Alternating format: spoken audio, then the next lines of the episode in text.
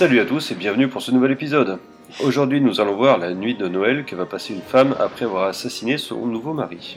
Hélas pour elle, le Père Noël qui rôde autour de la maison ne se contentera pas de quelques biscuits et de lait.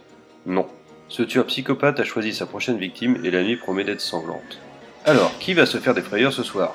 Au casting, on retrouve dans le rôle de la femme adultère en titre l'actrice Marie-Hélène Trainor, qui incarne, si je ne me trompe pas, la psychiatre dans L'arme fatale. Dans l'intimité, elle a aussi été durant 20 ans la femme de Robert Zemeckis. Et devinez qui réalise cet épisode? Bob lui-même.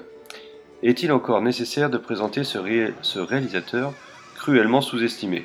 Bon allez, pour la forme. Il a réalisé une petite trilogie de SF indépendante sur les voyages dans le temps. Vous voyez de quoi je veux parler, je suppose? Pour l'anecdote, nous partageons le même jour de naissance à quelques années près. Et le Père Noël psychopathe est quant à lui incarné par Larry Drake, connu principalement pour être le méchant Robert Durand dans la série des Darkman. Il nous offre ici une prestation tout en grimace. Au scénario, on retrouve Fred Decker qui œuvrera beaucoup pour les contes et dont Night of the Creep est l'une des réalisations les plus reconnues d'après son propre scénario. Et pour mettre tout cela en lumière, c'est Duncan Day qui s'y attelle avec un brio certain. Pour vous situer le bonhomme, il a un CV long comme le bras et il a notamment été le chef-op de Zemeckis durant la trilogie Retour à le futur, et même sur l'ensemble de sa filmo jusqu'à La mort ou va si bien. Et pour la musique, on retrouve Alan Silvestri, lui aussi collaborateur attitré de Zemeckis depuis ses débuts avec À la poursuite du diamant vert. Autant dire que cet épisode est une réunion de famille.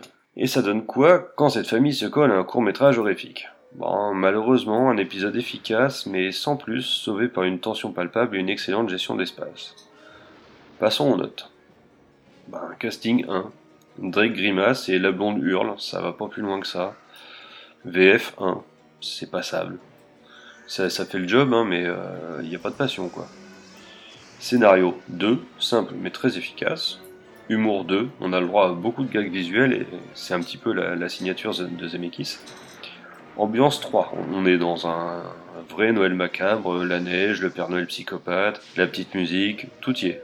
Mise en scène 2, c'est efficace mais sans génie par rapport à ce que fera Robert Zemeckis plus tard, on est vraiment dans du, brouillon.